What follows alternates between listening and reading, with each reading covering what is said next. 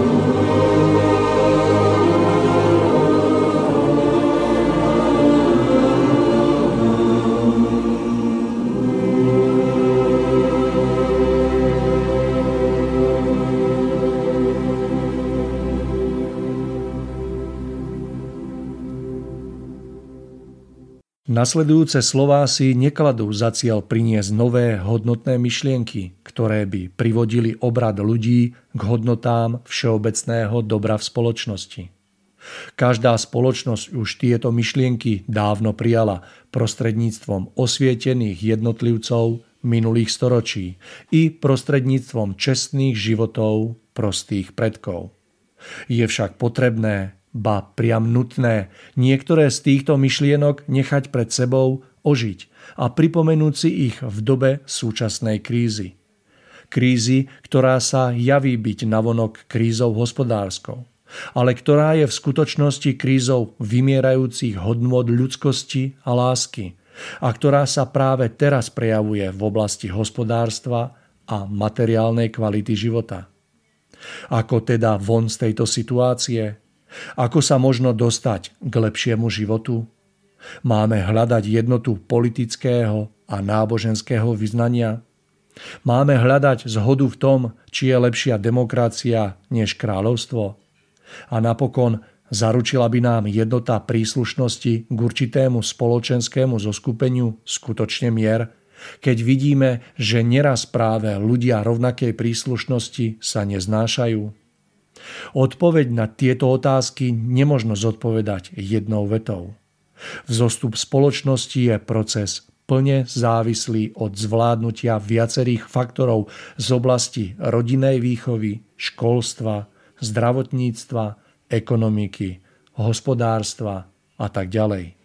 Je však možné principiálne zvládnuť niektoré dôležité úlohy už dnes a tak sa prepracovať aspoň pomaly k lepšiemu stavu spoločnosti. Pri hľadaní všeobecného dobra kladieme dôraz na systém spoločenského usporiadania, napríklad v tom zmysle, či je dobrá demokracia alebo totalita. Tieto úvahy vytvárajú mnoho zaujímavých teórií pre lajkov i akademické kruhy a sú poznačené bohatou skúsenosťou predchádzajúcich vývojových etáp národov. Majú však napriek svojej zaujímavosti jednu charakteristickú črtu. Sú prakticky nepoužiteľné. Dôvod spočíva v tom, že spoločnosť netvorí systém spoločenského zriadenia, ale predovšetkým živá ľudská bytosť. Bytosť, ktorá má slobodnú vôľu a vďaka nej môže aj v nevhodne nastavenom systéme zachovávať kritéria ľudskosti, ak je mravne zrelá. Zatiaľ, čo môže aj v najlepšie nastavenom systéme páchať bezprávie a zneužívať slobodu. Riešenie otázky usporiadania a vedenia národa nie je pritom zložité spočíva v pochopení celkom prirodzenej skutočnosti, že každý národ má vo svojom strede, vo svojom srdci jednotlivcov, ktorí sú duchovne, morálne a intelektuálne najvyspelejšou časťou obyvateľstva. Títo jednotlivci pochádzajú z rôznych vrstiev spoločnosti. Sú rozličného temperamentu, majú rozmanitý prejav. Sú v nich predpoklady na to, aby sa svojim životom stali zárukou mravnej čistoty, charakternosti a teda zachovania spoločnosti. Je v nich prirodzene zakotvená schopnosť viesť národ priamo alebo sprostredkovane práve skrz tieto cnosti, ktoré sú pre podobne sa usilujúcich silným magnetom, vzorom. Bez toho, aby si svoje postavenie vynúcovali umelo, napríklad peniazmi či reklamou, ako to poznáme u súčasných vodcov. Je však potrebné pochopiť, že na rozpoznanie jednotlivcov spomenutej zrelosti, ktorí sa musia vyskytovať v každom národe, nie je nikdy dostačujúce nadobudnutie samotného vzdelania z oblasti politológie či histórie, ako sa to možno očakáva. Na to je nevyhnutná predovšetkým čistota cítenia a zrelosť ducha. Teda je potrebné oživenie toho, čo zatiaľ v nás najviac zaostáva. A to i napriek tomu, že každý z nás môže a má v sebe schopnosti duchovného druhu oživiť. Ľudia môžu vytvárať teórie ideálneho usporiadania štátu, no nič to neosoží, ak nedokážu nájsť zrelosťou najsilnejšiu časť jednotlivcov vo svojom strede. Títo nebudú voči sebe nikdy prechovávať nevraživosť, aj napriek rozdielnosti názorov, ktorá je prirodzená, pretože svoje slová dokážu naplniť tým najcenejším. Tvorivou a budujúcou silou lásky, vyplývajúcou z prirodzenej zrelosti ducha. Silou, ktorá spája srdcia, aj keď mysle sa rozchádzajú silou, ktorá zahalí slová tichou, mocou pomáhajúceho duchovného pôsobenia skôr, než sú vyslovené a dá im liečivú moc vytvárať trvalé hodnoty. V nej, v tej sile, je zakotveného toľko dobra, že každá názorová rozdielnosť sa v duchu tvorivosti vždy stáva len prameňom tvorivej inšpirácie a požehnania, ktoré motivujú k ešte hodnotnejším cieľom. Rozdiely v názoroch nikdy nie sú príčinou rozkolu. Tvorivá a budujúca sila lásky dáva dokonca i rozhodnej prísnosti korunu ušlachtilosti a robí z nej kráľovskú vlastnosť. Nie úbohú ľudskú hrubosť, maskujúcu sa do kráľovského šatu. Mužom pomáha zachvievať sa správne a čisto podľa pravzoru rytierstva. Ženám zase pomáha správne zachvievať sa podľa pravzoru čistého pôvabného ženstva. To všetko vytvára akt krásneho doplnenia. Okrem čistoty charakteru, ktorý je neoddeliteľným vlastníctvom múdrych vodcov národa, je možné ich rozpoznať i podľa hodnôt, ktoré za každých okolností podporujú a snažia sa uplatňovať. Nepripúšťa sa nevšímavosť k neprávosti rovnako ako sa nepripúšťa hrubosť či ponižovanie tých, ktorí sa dopúšťajú neprávosti. Prostriedkom na pozdvihnutie národa je výchova a pomoc v zmysle ľudskosti. Neprávosť je rozpoznaná vždy, avšak nie pocitmi, ale kritériom múdrosti. To hovorí, že právo jedného človeka sa končí tam, kde sa začína právo iného človeka. Poznanie zodpovednosti tiež vyplýva z rešpektovania Boha a kritérií harmonického spolužitia ľudí, ktoré sa nazývajú aj 10 Božích prikázaní.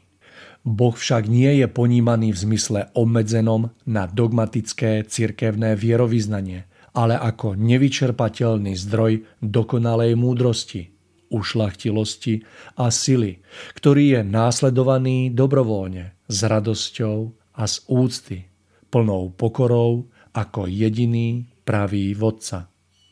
Toto vedenie k samostatnosti je zabezpečené postupným uplatňovaním prirodzeného spolužitia človeka v obci. Obec má byť po rodine najdôležitejšou jednotkou spoločenského života – kde sa má rozvíjať poznávanie a využívanie pôdy a možnosti zdravého života, ktoré poznali naši predkovia. Samostatnosť obcí v základných veciach pomôže ľuďom nielen prežívať, ale upevní ich v cite spolupatričnosti a vzájomnej lásky. Spôsob súčasného života, v ktorom obec nedokáže svojim obyvateľom poskytnúť najzákladnejšie materiálne potreby, alebo je plne závislá od prísunu životne dôležitých statkov, bude s najväčšou pravdepodobnosťou neprípustný. S povznášaním národa a jeho tradícií sa bude súčasne plne rešpektovať jedinečnosť a odlišnosť iných národov v ich prejave – Príroda sa v súčasnosti v tom lepšom prípade chápe ako zdroj obživy a útočisko na relax. Prírodu však budeme všeobecne poznávať ako následok pôsobenia neviditeľných síl a energií, ktoré sú v nej činné a ktoré sa podielajú na jej tvárnosti. Bez poznania prírody v tomto zmysle by vzostup spoločnosti nemohol nastať, pretože ľuďom by chýbal nevyhnutný medzistupeň v chápaní svojej úlohy na Zemi. Nádherný deň želám z pohodlia vlastného domova na Liptove všetkým poslucháčom Rádia Bohemia a po 28 dňoch vás opäť srdečne vítam v úvode ďalšieho vydania relácie Ešte sa to dá zachrániť, ktoré nesie poradové číslo 40. Smieme prežívať prvé jarné dni, ktoré doprevádzajú ako slnečné lúče, ale ešte aj také mierne, ranné mrazy. No a my si opäť sadáme za mikrofóny plný odhodlania, aby sme sa s vami podelili o naše myšlienky. V minulej časti sme začali hovoriť na tému očkovanie, no a v dnešnej časti budeme v tomto rozprávaní pokračovať s cieľom poskytnúť vám tak fakty k tejto tak aktuálnej téme. Reláciu pre vás opäť pripravujeme v predstihu, takže vy nás budete počuť zo záznamu, ale ak by ste cítili, že by ste chceli nejakým spôsobom reagovať, neváhajte tak urobiť. Na vám už veľmi dobre známe maily, či už mariokováčik zavináč seznam.cz, prípadne Tomáš Lajmon zavináč gmail.com Po odvysielaní tej prvej časti nám od vás prišlo pár mailov, takže sa veľmi tešíme aj na dnešné pokračovanie. S Tomášom si opäť vymeníme pozície, no a v následujúcich minútach si povieme niečo bližšie k ďalším argumentom, ktoré uvádzajú zástanci očkovania. Už len dodám, že Mário Kovačík je moje meno a aj dnes sa budem snažiť odovzdať vám objektívne informácie, aby ste sa vedeli rozhodnúť, či už sa dáte alebo nedáte zaočkovať. Tomáša by som mal mať taktiež v pohodlí vlastného domova na Orave, no a na telefonickej linke, takže to vyskúšame. Tomáš, želám vám krásny, príjemný deň. Ďakujem, Mário, veľmi sa teším na našu reláciu a pozdravujem všetkých našich poslucháčov, ktorí nám písali z minulej relácie nádherné postrehy. Veľmi ma prekvapili príjemne, tak verím, že sa tešia aj na toto naše pokračovanie. No a ja sa teším tiež, takže Mário, poďme na to. Pripravený? Ja pripravený rovnako ako aj vy a ja sa veľmi teším. Taktiež som nadšený z tých ohlasov, ktoré prišli k nám akoby do štúdia, takže teším sa, že myšlienky, ktoré sme rozvíjali práve na túto tému, majú takúto odozvu a ja verím, že sú nápomocné a že ľudia ich privítali. Tomáš, ak by sme mohli, tak by sme pokračovali v našom rozprávaní. My sme v predchádzajúcej časti došli po piatý argument, myslím, a šiestý argument, nie, piatý argument, takže hovorili sme o tom, či sú vakcíny bezpečné. Druhý bol naše zdravie nadradené všetkým ostatným záujmom. Tretí argument bol, vakcíny podstupujú prísne rozsiahle testovania. Štvrtý, úrady. Úrady dôsledne kontrolujú bezpečnosť vakcín a piatý, kde sme pohovorili troška hlbšie o tom, boli vedľajšie účinky sú zanedbateľné. Takže ak s vašim dovolením by sme prešli k šiestému argumentu, ktorý je, vedľajšie účinky sú vzácne. Teraz sa pozrime, ako funguje systém dozoru, ktorého úlohou je mapovať výskyt nežiadúcich účinkov. V roku 1986 založil americký kongres pod záštitou spoločnosti so skratkou NCVICA štátnu databázu VIRES. Je to vlastne databáza nahlásených prípadov nežiadúcich účinkov po očkovaní. Tento vz- systém vznikol na ochranu štátu kvôli zákonu o odškodňovaní. Jeho cieľom je zachytiť včas akoby zlé vakcíny, aby boli tieto potom vyradené a štát nemusel platiť vysoké odškodné. Do tohto systému VIRES má každý lekár za povinnosť hlásiť aký, akúkoľvek nežiadúcu reakciu alebo dokonca poškodenie v dôsledku očkovania. V roku 2016 tam bolo nahlásených takmer 60 tisíc poškodení, z toho 432 úmrtí, 1091 trvalých poškodení, e, takmer 4200 hospitalizácií a 10 300 návštev pohotovostných ambulancií. E, ďalej tento VIRS oficiálne uvádza, že 15 hlásených nežiadúcich účinkov je vážnych. To znamená, že si vyžadujú buď pobyt v nemocnici na, jednotky, na jednotke intenzívnej starostlivosti alebo hospitalizáciu. Sú to život ohrozujúce prípady, prípade trvalá invalidita alebo smrť. Ale má to jeden háčik. Ministerstvo zdravotníctva urobilo štúdiu o fungovaní VIRSu a zistilo, že do do tejto databázy je nahlásené menej ako 1% nežiadúcich účinkov. Národný informa- Národné informačné centrum o vakcinácii je to vlastne veľmi dôležitá organizácia, ktorú založili rodičia, ktorých deti boli poškodené alebo zomreli po očkovaní. Urobili vlastné vyšetrovania a zistili, že v New Yorku potvrdil iba jeden lekár zo 40, že, ktorý nahlasuje smrť alebo poškodenie následkom očkovania. Inými slovami, 97,5% úmrtí a poškodení po očkovaní vôbec nie je hlásené. Kongres dokonca vypočul jedno svedectvo, podľa ktorého je študentom medicíny doporučované, aby nežiadúce účinky neohlasovali. A veľmi dobre vieme, aj sme to už hovorili, že štúdium na medicíne je pod taktovkou farmaceutických spoločností. Čo to všetko znamená? Znamená to, že údaje z roku 2016 môžeme vynásobiť číslom 100 a dostaneme asi taký reálny obraz. Vychádza z toho, ja to budem hovoriť približne, neviem tu čítať tie čísla, Takže takmer 6 miliónov poškodení spôsobené vakcínami. Z toho 43 200 úmrtí, 106 tisíc trvalých poškodení, 430 tisíc hospitalizácií a takmer 1 30 tisíc návštev pohotovostných ambulancií. Treba podotknúť, že okolité štáty sú na tom úplne rovnako. Tiež treba povedať, že veľa rodičov nežiadúce reakcie ani lekárom nehlásia. A keď je akoby nežiadúca reakcia veľmi veľká, tak rodičom je povedané, že to nie je z vakcín, teda sa to ani vôbec nehlási. V roku 2010 v agentúre CDC najali firmu, ktorej e, dali 1 milión dolárov a zadali im, opýtali sa ich, že či vedia e, e, tieto údaje zautomatizovať. A oni to urobili veľmi ľahko a bez akýchkoľvek obtiaží. Zistilo sa, alebo tak údaje boli zhromaždené od roku 2006 do roku 2009 u 715 tisíc pacientov a 1,4 milióny dávok vakcín bolo podané 380 tisícom osobám.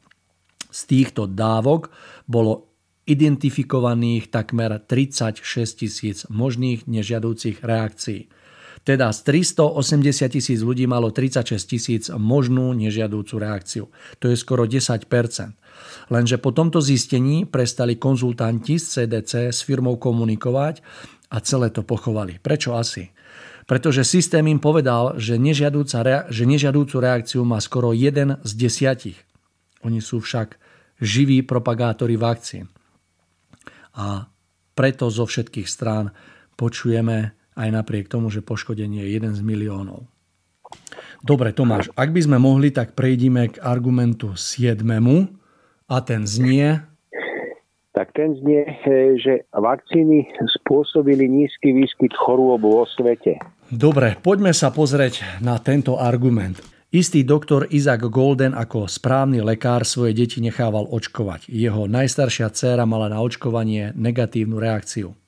Pýtal sa preto svojich kolegov odborníkov a bolo mu povedané, že je nutné v očkovaní pokračovať.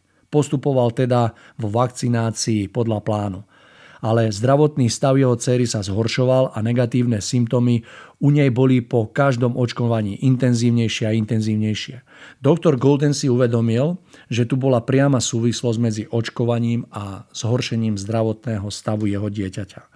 Rozhodol sa teda pozrieť bližšie na to, čo mu hovorili jeho kolegovia. Začal zhromažďovať zdravot, zhromažďovať zdravotnícke údaje z inštitúcií v Anglicku, Amerike a Austrálii. Napísal vláda a dostal čísla, ktoré potom ako keby zostavil do grafu. To, čo pritom vyšlo na svetlo, bolo veľmi prekvapujúce. Mám pred sebou graf úmrtia na černý kašel v Amerike od okamžiku, odkedy bolo predstavené očkovanie až do vlastne uh, roku 1980. To znamená, graf je od roku 1947 do roku 1980. 87, no a tá krivka jednoducho má klesajúcu tendenciu v tých prvých rokoch od 47 do 51 takú výraznejšiu a potom to tak postupne jednoducho padá naspäť. Graf ako keby na prvý pohľad ukazuje úplne jasne a zreteľne, že zavedenie očkovania spôsobilo pokles úmrtí na čierny kašel. Zástanci očkovania takto dokumentujú, že dnes um, umiera o mnoho menej ľudí na infekčné choroby, ako to bolo v dobe pred očkovaním a to je vraj dôkaz, že očkovanie funguje. Takto sa to učia aj študenti medicíny a týmto spôsobom sa ukazujú grafy verejnosti. Vždy sa vlastne ukazujú od chvíle, kedy bolo očkovanie zavedené. Ale tento doktor Golden do tabulky pridal čísla za 40 rokov pred zavedením očkovania a ukázal, ukázal to v grafe, a toto je veľmi zaujímavé, že to vlastne posunul do roku 1901. No a tento graf ukázal veľké prekvapenie. Totižto ten graf jasne ukazuje, že najväčší pokles úmrtí na čierny kašel prišiel už dávno pred zavedením očkovania. Hej. V ďalších krajinách tieto grafy vyzerajú úplne rovnako. A doktor Golden vôbec nie je sám, kto takéto grafy zostavil. Takýto graf zostavovala aj doktorka Viera Šajbnerová, ktorá pochádza zo Slovenska, ktorá študovala viac ako 60 tisíc stránok ortodoxných lekárskych výskumov a tvrdí, že osýpky, čierny kašel, rubeola a, a kiahne, nie, mums, mums, klesli o 90% dávno predtým, než sa začalo očkovať.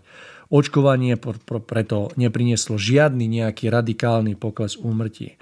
Rovnako vyzerajú grafy aj na osýpky, rovnako vyzerajú grafy aj na záškrt a rovnako vyzerajú napríklad e, rôzne grafy, ktoré zostavili iní odborníci, napríklad nemecký lekár Gerhard Buchwald zostavil takéto grafy pre väčšinu chorôb, proti ktorým sa očkuje. Podstata je v tom, že všetky grafy vyzerajú podobne a tie poklesy úmrtí na jednotlivé infekčné ochorenia sú výrazné, oveľa výraznejšie do doby, keď sa začalo očkovať. Hej. To znamená, aj napríklad je preukázané, že masové očkovanie proti tetanu v Nemecku nemalo žiadny pozitívny vplyv na zníženie úmrtnosti. V časopise The Medical Sentinel bolo uvedené, že od roku 1911 do roku 1935 boli štyri hlavné príčiny detských úmrtí, ktoré boli zavinené infekčnými chorobami v USA. To boli záškrt, kašel, šarlach a osýpky. Viac menej do roku 1945, to znamená dovtedy, ako bolo zavedené masívne očkovanie, sa vlastne kombinovaný výskyt úmrtí zavinenými týmito štyrmi ochoreniami znížil o 95% Z tohto jednoznačne vyplývajú, alebo vyplýva rada dôležitých otázok. Čo spôsobilo tak masívny pokles väčšiny chorôb dávno pred zavedením očkovania? Či prispelo očkovanie k ďalšiemu poklesu, alebo by pokles pokračoval aj bez zavedenia očkovania? Či vakcíny fungujú, ak áno, akým spôsobom nás chránia? Či môžu byť vakcíny, ktoré nefungujú? Pokiaľ áno, ktoré? A kto a prečo má záujem na tom, aby sme nevideli všetky tieto údaje? Začneme to otázkou, či očkovanie prispelo k ďalšiemu poklesu infekčných chorôb. Podľa Britskej asociácie za vedecký rozvoj medzi rokmi 1850 a 1940 sa znížil výskyt detských chorôb o 90% paralelne so zlepšením kanalizačných a hygienických podmienok, čo bolo ďaleko predtým, ako sa zaviedlo povinné očkovanie. Hej, to znamená, že jednoducho e, v tomto období sa vykonalo veľa, ktoré malo priamy dosah na to, že jednoducho tieto infekčné úmrtia vymizli. Napríklad sa zlepšila nielen hygiena, ale boli taký, tiež objavené antibiotika a zlepšila sa i výživa. V niektorých krajinách bolo až do, až do 19. storočia mydlo zaťažené daňou na luxusný výrobok. Až v 20. storočí došlo k jeho masívnemu rozšíreniu medzi široké vrstvy obyvateľstva a zvýšeniu tak štandardu čistoty. Hej.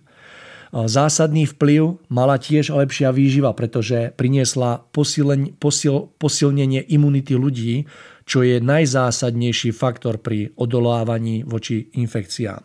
Vplyv malo i zavedenie chlorovanej pitnej vody, zlepšenie kanalizácie, zlepšenie bytových podmienok, tzv. suché byty vznikli, zlepšenie te- technológie konzervá- konzervácie jedla. Hej. To znamená, Všetky tieto veci mali výrazný dopad, že jednoducho prostredie sa stávalo kvázi sterilnejším a jednoducho úmrtie na tieto infekčné choroby prudko klesalo. Takisto napríklad rôzne víry prežívajú rôznym spôsobom. A pretože rozdielne podmienky máme pre množenie rôznych vírov, vírov to znamená tie ako nezmizli ako naraz. Napríklad vír tetanu sa množí bez prístupu vzduchu v zažívacom trakte koní a iných zvierat a vyskytuje sa najviac v konskom truse. Tetanus preto začal napríklad zmiznúť, keď, au, keď autá začali alebo nahrádzali kone. Hej, to znamená, že jednoducho tam bol veľký progres istých vecí, ktoré vytvorili prostredie, kde jednoducho tieto infekcie už nemohli tak sa rozmnožovať. Napríklad doktor Robin Kos, doktorka Robin Kosvortová zo Sydney hovorí, že šarlach, infekčné ochorenie spôsobené streptokokovou baktériou existovala v akejsi úrovni a v, stej, v, v rovnakej dobe ako čierny kašel, ako osýpky, ako detská obrna a ďalšie choroby. Proti vlastne šarlachu nemáme očkovanie. Nikdy sme proti šarlachu neočkovali a je zaujímavé, že výskyt šarlachu klesol na nulu súbežne s poklesom čierneho kašla ako aj detskej obrny. Keď zvážime tieto fakty, tak nám vychádza, že to nebolo očkovaním, ktoré znišilo výskyt týchto chorôb, ale iné veci, ktoré sa v spoločnosti a v tej dobe udiali. Či pomáha teda očkovanie, alebo či je očkovanie za miznutím týchto chorôb Odpoveď je takáto. Po zavedení očkovania by mal nastať skokový pokles výskytu chorôb. Ale nikde sa nič také nestalo. Pokles väčšinou pokračoval ako keby v takom rovnakom trende, ako to už bolo pred očkovaním. Doktorka Viera Schneibner, Schneibnerová hľadala dôkazy, že vakcíny fungujú. Radovala sa, keď našla v časopise New England, England Journal of Medicine v roku 1984 článok s titulom Eliminácia osýpok, teraz mumsu a rubeoli vo Fínsku v 12-ročnom dvoj, dvojdávkovom vakcinačnom programe. Po preštudovaní článku však zistila nasledujúce. 90-percentné zníženie výskytu týchto troch chorôb bolo dopre, doprevázané zvýšenou mierou klinickej diagnózy, diagnózy známej ako falešne pozitívne. Inými slovami, oni znížili výskyt týchto chorôb nie očkovaním, ale tým, že začali označovať skutočný výskyt chorôb ako faleš, falošne pozitívny. Čo to znamená? znamená, že sa zmenila diagnostika choroby. Mohli by sme takto pokračovať týchto údajov, je e, veľmi veľa či zo Švédska, či z Anglická, e, mnoho, mnoho jednoducho z Nového Zélandu. Mnoho týchto vecí nasvedčuje tomu, že opak je pravdou a že naozaj ten, to vymizenie týchto infekčných chorôb bolo spôsobené v prvom rade niečím iným ako je očkovaním. V roku 1954 mali v USA masové očkovacie kampane na ústnu vakcínu Sabin proti obrne. Potom si uvedomili k svojmu zdeseniu, toto hlásil doktor Radner, úradník verejného zdravotníctva v Chicagu, že všetky tieto perorálne očkovacie látky proti obrne spôsobujú obrnu. Bol to taký šok a tak sa naďalej ignorovali tieto údaje. Tieto údaje nikdy neboli vydané verejne. Čo sa urobilo, bolo predefinovanie choroby obrny. Tá definícia najprv znela taká, že detská obrna je svalová slabosť jedného alebo viacej končatín po dobu dvoch skúšok 24 až 48 hodín od seba. Hej, a potom sa zmenila definícia obrny na takto. Obrna môže byť diagnostikovaná ako obrna vtedy, keď má človek ochrnutie aspoň po dobu 60 dní. To znamená, že všetci ľudia, ktorí jednoducho mali príznaky podľa prvej definície, keď ich bolo 100, tak jednoducho podľa druhej definície už detskú obrnu nemal nikto. Hej. Týmto spôsobom sa znížilo, znížili jednoducho priebeh o 80% A potom povedali, že obrná je napríklad od zajtra diagnostikovaná, keď sa nachádza vírus obrny vo výkaloch a človek nebol očkovaný posledný mesiac, pretože sa takto vylúčuje vírus obrny po očkovaní. To znamená, že pokiaľ budete mať po očkovaní príznaky obrny, urobíte rozbor vašich výkalov a prehlásite, že obrnu nemáte, pretože víry vo výkaloch sú z očkovania a nie z obrny. Po očkovanie proste nemôžete mať obrnu. Doktorka Scheibnerová uvádza, že v roku 1978, keď bolo v USA zavedené povinné očkovanie proti čiernemu kašlu a urobila sa z neho podmienka pre vstup do základnej školy, došlo k prudkému nárastu výskytu čierneho kašla, trojnásobnému navýšeniu hlásenia jeho výskytu. Zástanci oškovania sa bránia tým, že deti nemohli dostať čierny kašel z vakcíny, pretože vírus je vo vakcíne mŕtvý. Ale čierny kašel nespôsobuje vírus Bordetella, ale toxín produkovaný týmto vírusom. Takže nezáleží na skutočnosti, či je vírus mŕtvý alebo živý. Pokiaľ vakcína obsahuje uvedený toxín, spôsobuje čierny kašel. A takto by sme mohli pokračovať do nekonečna. Nájde sa v dnešnej dobe veľmi veľa lekárov, ktorí deti dokonca odmietajú diagnostikovať ochorenie, proti ktorým boli očkovaní. A nie len to. A kuriózny prípad popisuje pani Line McTaggartovú v knihe Co nám lekáži nežeknou z roku 1998, kde v Anglicku prišla matka s dvojročnou dcerou k lekárovi, pretože jej dcera dostala čierny kašel. Lekár však určil, že má astmu. To sa jej ako nezdalo a tak šla k inému doktorovi. Ten však určil úplne rovnakú diagnózu ale dcéra vykašľávala hlien, preto matka žiadala vyšetrenie tohto hlienu, aby sa potvrdilo alebo vyvrátila existencia čierneho kašla. Prekvapená matka dostala túto odpoveď. Čierny kašel nevyšetrujeme, pretože sa už nevyskytuje. Astma je trvalé ochorenie a tak, a tak sa matka opýtala, že pokiaľ sa stav dieťaťa, zdravotný stav dieťaťa za niekoľko dní nezlepší, že či môžu vlastne vyvrátiť túto diagnozu astmy. Odpoveď bola opäť prekvapujúca. Od tejto doby, čo sa čierny kašel prestal vyšetrovať, nebol v našej oblasti zaznamenaný jediný prípad tejto choroby. Teraz sa vyskytuje nové ochorenie, známe ako vírová astma, ktoré je čiernemu kašlu podobné. Takže asi toľko to k tomuto argumentu. Dobre, Mário, ďakujem. 8. bod znie, vakcíny nás chránia pred chorobami. Ono my vlastne o týchto bodoch hovoríme od začiatku, ale takto je naformulovaný, tak skúste povedať, čo máte pod ním pripravené. Častým argumentom, ktorý môžeme počuť je, aj keď je možno očkovanie nedokonalé, sú jeho prínosy, že jeho prínosy ďaleko prevažujú rizika. Tento argument prichádza na radu keď, zastanci, keď sú zastanci očkovania konfrontovaní s faktom o vedľajších účinkoch vakcín. Poďme sa na to teraz pozrieť troška podrobnejšie. Istý profesor Stewart sledoval prípady výskytu čierneho kašla v rokoch 74 až 78 a v Spojených štátoch a v Kanade zistil, že polovica všetkých detí, ktoré ochorili na čierny kašel, mala proti nemu dokončené očkovanie. Ďalej pri skúmaní 2000 kojencov, ktorí mali čierny kašel, zistil, že dve tretiny ho chytili od svojich plne očkovaných súrodencov. Jeho záver znel, jediným efektom súčasného očkovacieho programu je to, že najrizikovejšia skupina, teda malé deti, vystavíme jednak riziku vedľajších účinkov vakcín a jednak riziku choroby samotné.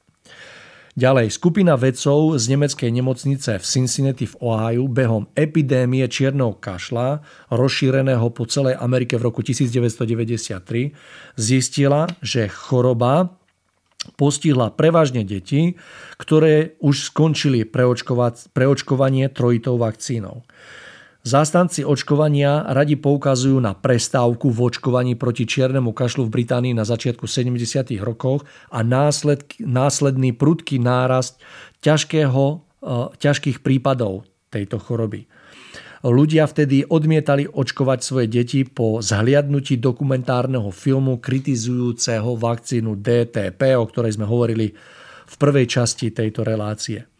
Keď ale virológ Úradu pre potraviny a lieky doktor Anthony Morris analyzoval 41 hlásených pacientov s, čiernom, s čiernym kašlom, zistil, že iba 5 ich malo skutočne čierny kašel a že všetci títo postihnutí boli očkovaní.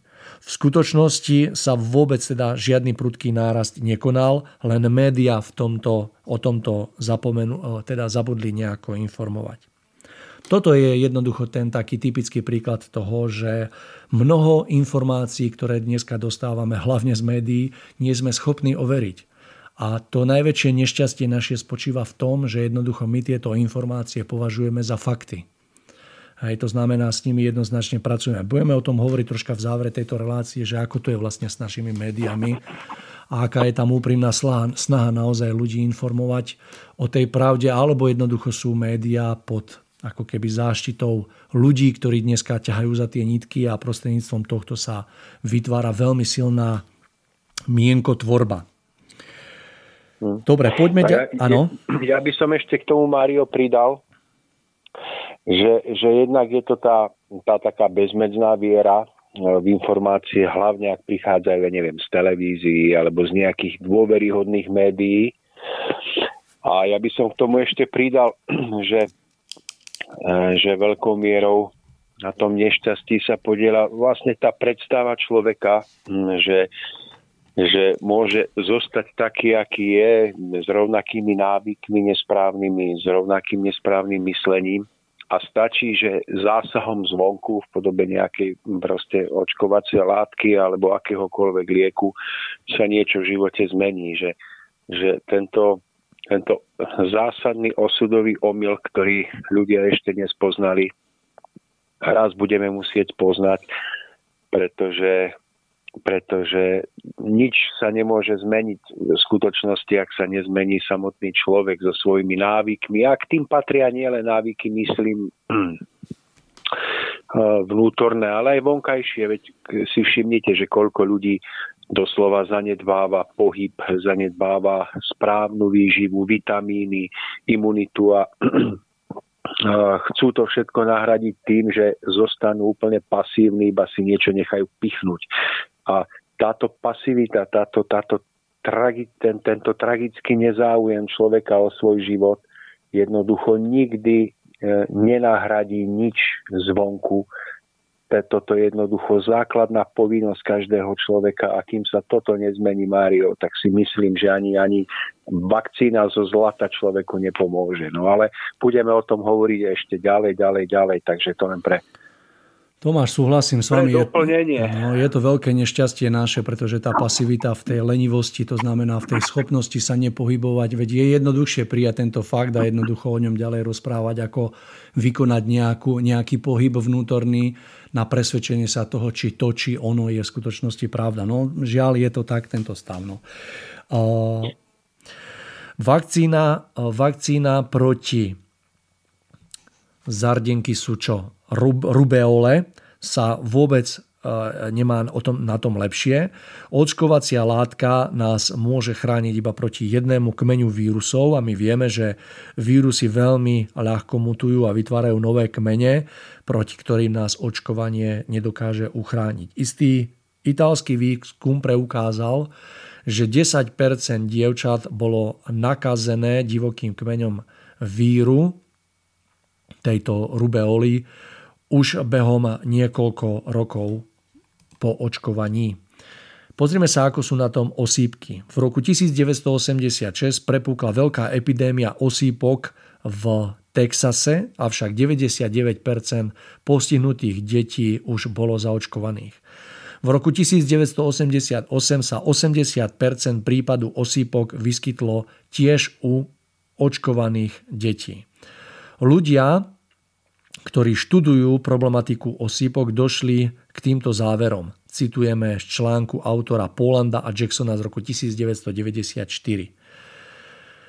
Uh, neúspech v dosiahnutí cieľa eliminácie osýpok. Zjavný paradox infekcií osýpok u očkovaných osôb. Tento zjavný paradox spočíva v tom, že ako imunizujeme proti osýpkám, dosahujeme v rámci obyvateľstva vysokej úrovne, osýpky sa stali chorobou imunizovaných osôb. Bylo, bolo zdokumentované, že dve veľké epidémie osýpok v roku 1911 v Quebecu a New Yorku vyvolali ľudia, ktorí boli v minulosti naočkovaní. Očkovanie proti osýpkam predsa len niečo dokázalo. Urobilo z pôvodnej detskej choroby chorobu dospelých v dobe pred očkovaním bolo 90% všetkých pacientov na osýpky vo veku 5 až 9 rokov. Po zavedení vakcinácie je však 55 až 64% pacientov starších ako 10 rokov. a priemerný vek pri vypuknutí osýpok v Los Angeles bol 22 rokov. Vlastne z nevinného onemocnenia, teda choroby, sa stala strašná choroba s ťažkými vedľajšími účinkami. Najčastejší je zápal mozgu. Ešte novšia štúdia preukázala, že očkovanie proti osýpkam vedie k oslabeniu imunity, ktorá prispieva k zvýšenej vnímavosti voči iným infekčným chorobám. Ďalej by som poukázal, že Národný inštitút zdravia USA prehlásil v roku 2013, že žiadna štúdia nikdy nepreukázala rozdiel medzi úplne neočkovanou populáciou a úplne očkovanou populáciou detí. A chceli tým povedať, že argumenty odporcov očkovania nie je vlastne o čo oprieť. Na otázku, prečo sa takáto štúdia nikdy neurobila, odpovedali, že by bolo neetické odoprieť deťom prínos teda prospech očkovania. V roku 2017 bola publikovaná štúdia o deťoch, ktoré boli vzdelávané doma. Neočkované deti totižto v USA nepustia do školy. To sa však netýka detí, ktoré sú vzdelávané doma. Preto rodičia, ktorí nechceli nechať svoje deti očkovať, volia akoby domáce vzdelávanie. A tieto, u, tieto štúdie očkovania Vlastne to je ako keby štúdia očkovaných versus neočkovaných detí.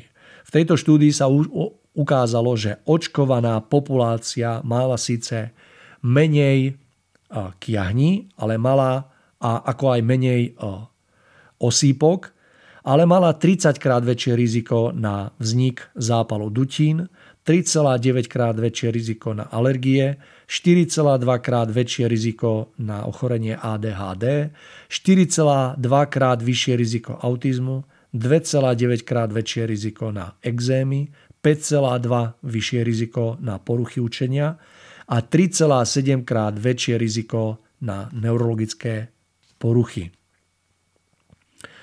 V tom istom roku bola publikovaná štúdia z Gvinesa Bissau v Afrike, popisovaná vlastne na začiatku prvej časti tejto relácie.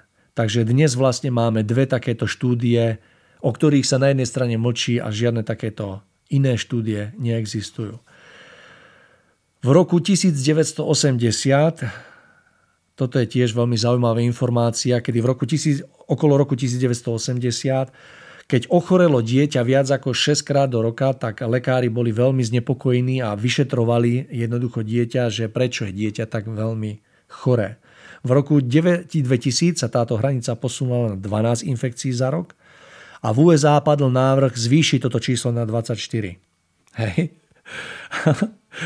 Chápete, že akým spôsobom jednoducho sa ako keby mení, menia tie čísla že to, čo to je presne, presne ako napríklad s potravinovými normami. Do roku 94 boli v rámci Československa také potravinové normy, že keby sa dneska vrátili, Tomáš, ja vám garantujem, že nikto tu nemôže predávať. Mm. To isté napríklad s pitnou vodou. Hej, to, čo v 80. roku by cez, napríklad cez nejaký nás, nastavenie neprešlo, tak dneska je normálne pitné. Hej, toto no. je proste ten problém. Deti sú možno, možno bez čierneho kašla, bez detskej obrny a záškrtu, ale sú chorlavejšie viac ako kedykoľvek predtým. V tejto súvislosti je zaujímavé porovnanie s náboženskými skupinami Amish v USA, ktoré odmietajú očkovacie z náboženských dôvodov a žijú prírodným spôsobom života.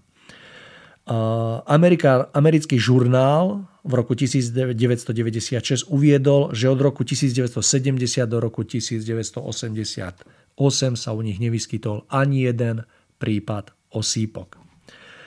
Mám tu pred sebou ešte tabulku, ktorú zostavil doktor Gerhard Buchwald a ktorá sa týka troch epidémií kiahní v Nemecku a vyzerá následovne, prečítam tú podstatu z toho, že počas tejto epidémie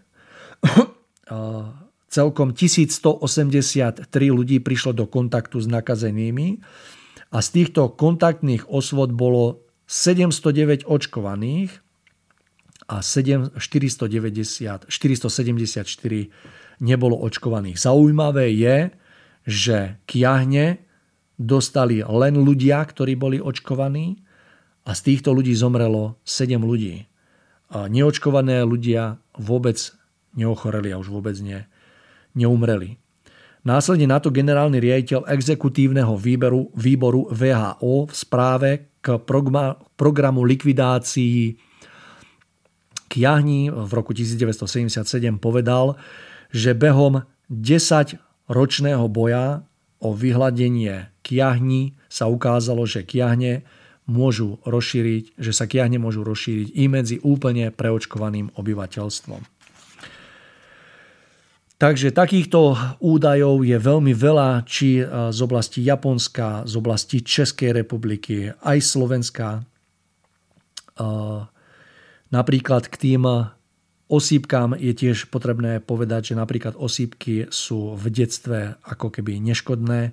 Po zavedení očkovania sa posunula táto choroba do vyššieho veku a z takmer alebo z nevinného ochorenia sa stala strašná nemoc s ťažkými vedľajšími účinkami propagátori očkovania majú stále riešenie, že očkujme viac, musíme očkovať častejšie a opakovane.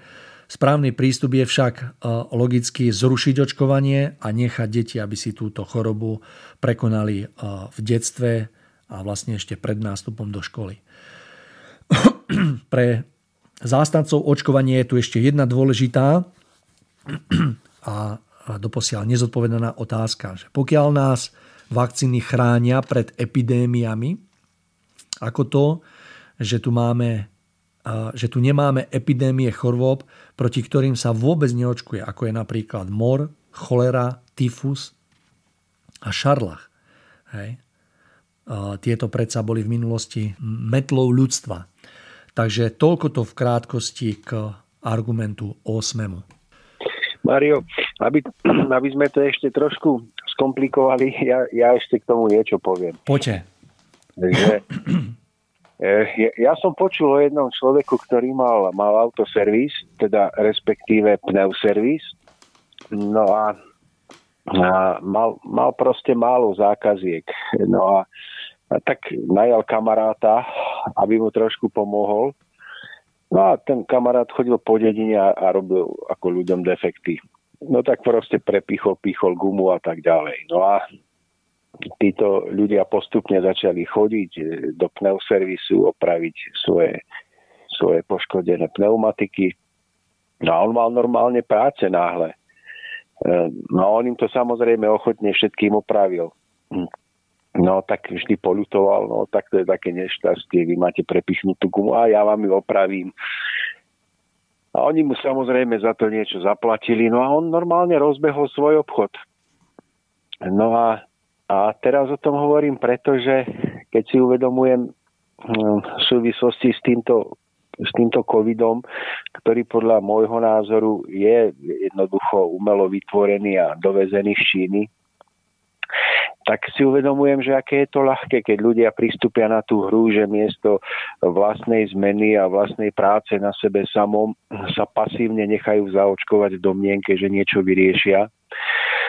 A keď tie veľké proste tie koncerny farmaceutické vidia, že ľudia na túto hru pristúpia, no tak, tak je veľmi ľahké potom zase vyrobiť novú mutáciu vírusu, hodiť ju do opehu, vyrobiť na tú novú vakcínu, ktorá jednoducho zase bude nevyhnutná na prežitie. No a keď sa už použije tá, tak sa zase vyrobí tretia, štvrtá, piatá.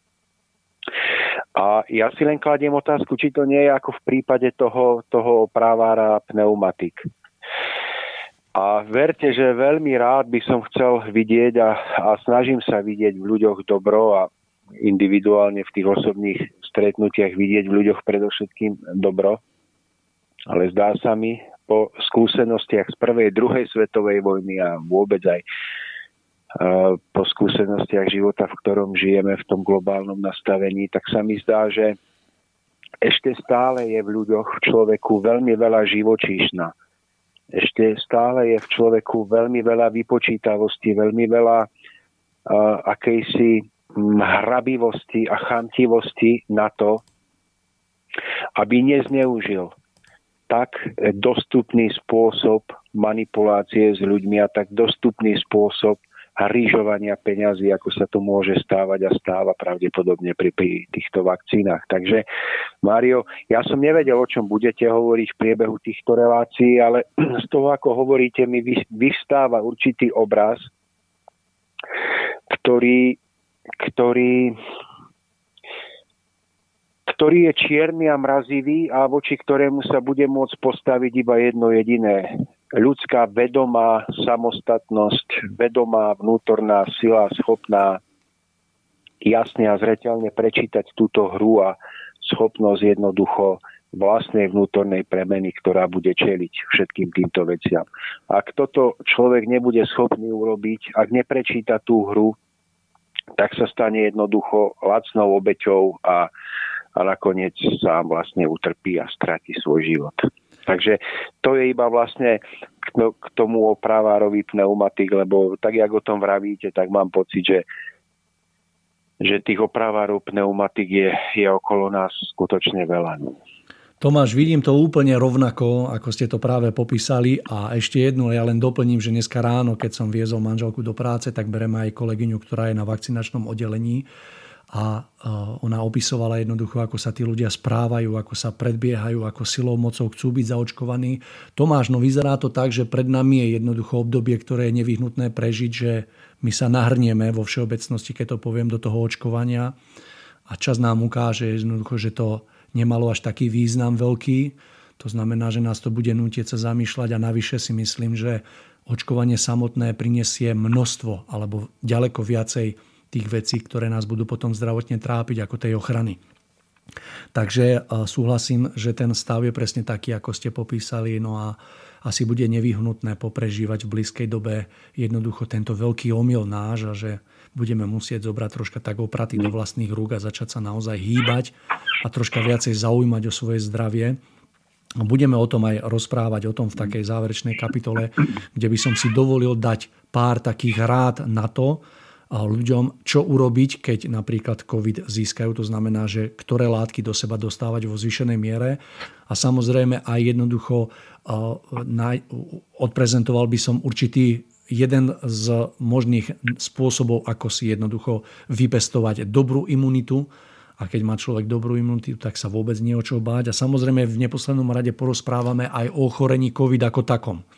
Pozrieme sa na tom, čo to je za ochorenie a z toho môžem dnes teraz troška dopredu prezradiť, že ani zďaleka to nie je taký strašiak, o akom sa rozpráva dneska. Hej, aj napriek tomu, že jednoducho sú tu nejaké čísla, ktoré z istého takého nadladu nad vecou sú také zanedbateľné. Hej, jednoducho napriek tomu, čo sa z toho robí. Lebo my keby sme rozp- začali rozprávať o, o rakovine a o všetkých týchto umrtiach by sme boli denne informovaní, tak si myslím, že zošedí vieme z toho. Všimnite si, Mário, že, že ako málo ľudí na verejných pozíciách alebo na vplyvných pozíciách, či už, ja neviem, spoločensky, politických alebo medicínskych.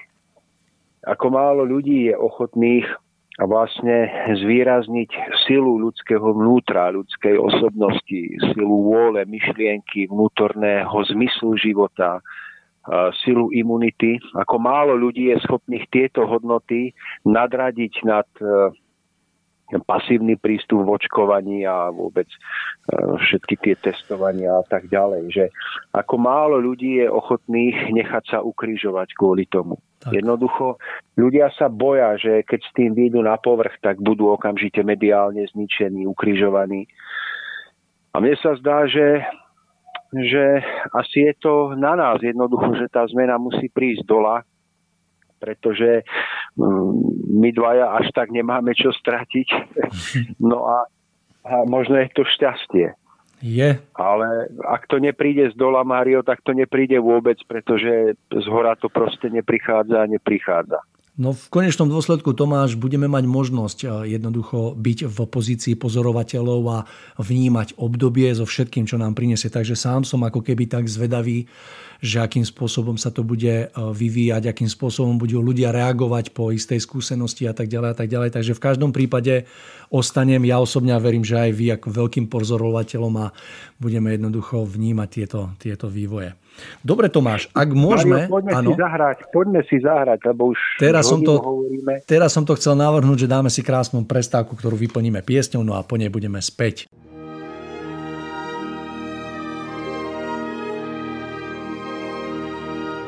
Nalaďte se na dobrou vlnu s rádiem Bohemia.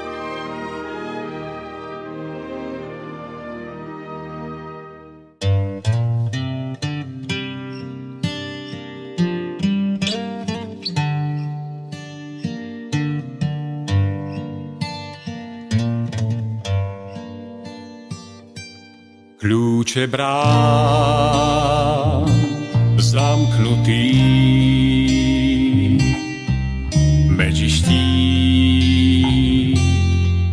aj príliv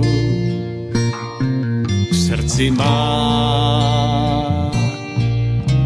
V srdci máš to, po čom túžiš,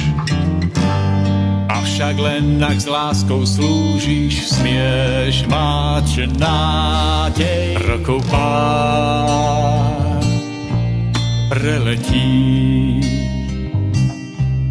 Časti tvár poznačí vrázkou, vtedy snáď pripustiť nebude nežné, že to podstatné bolo to bežné, dotyk vrúcnosť, úsmev. No tak skús,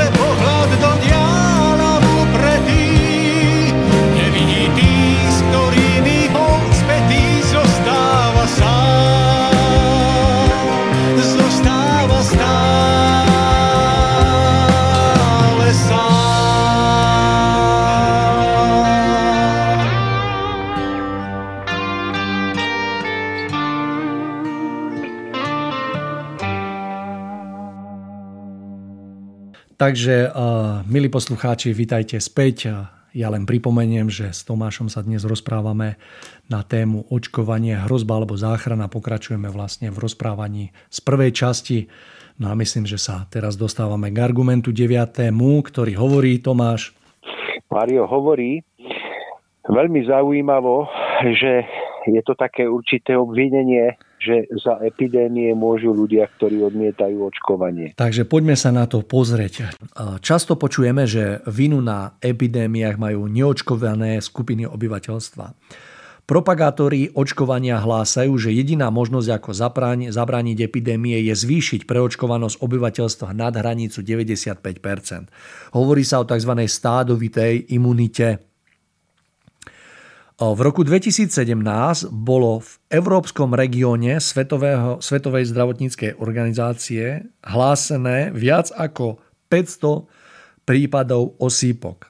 Európske stredisko pre kontrolu a prevenciu chorôb eviduje za prvé dva mesiace toho istého roku viac ako 1500 prípadov osýpok v krajinách Európskej únie. Osýpky sa naďalej šíria vo vnútri a medzi európskymi krajinami. Možnosť vzniku veľkých ohníz je hlavne tam, kde preočkovanosť klesla pod potrebnú hranicu 95% toto sa nám tvrdí aj navzdory skutočnosti, že už v roku 1987 organizácia CDC oznámila uh, osýpky prepukli medzi deťmi v školách, kde je preočkovanosť vyššia ako 98%. Na Slovensku v okrese Trebišov ochorelo na osýpky 143 osôb pri 99% preočkovanosti. Organizácia CDC dokonca zdokumentovala prepuknutie osýpok v oblasti so 100% preočkovanosťou. V prípade, v prípade osýpok e, sa dokonca zdá, že epidémie sú priamým dôsledkom vysokej preočkovanosti. Na začiatku 20. storočia zažili Filipíny najhoršiu epidémiu pravých e, kiahní, po tom, čo 8 miliónov obyvateľov dostalo dohromady 24,5 milióna očkovacích dávok, čím sa dosiahla 95% na preočkovanosť. Výsledkom bola štvornásobná úmrtnosť. V roku 1989, 6 mesiacov po dosiahnutí plnej preočkovanosti, prepukla v Ománe epidémia detskej obrny.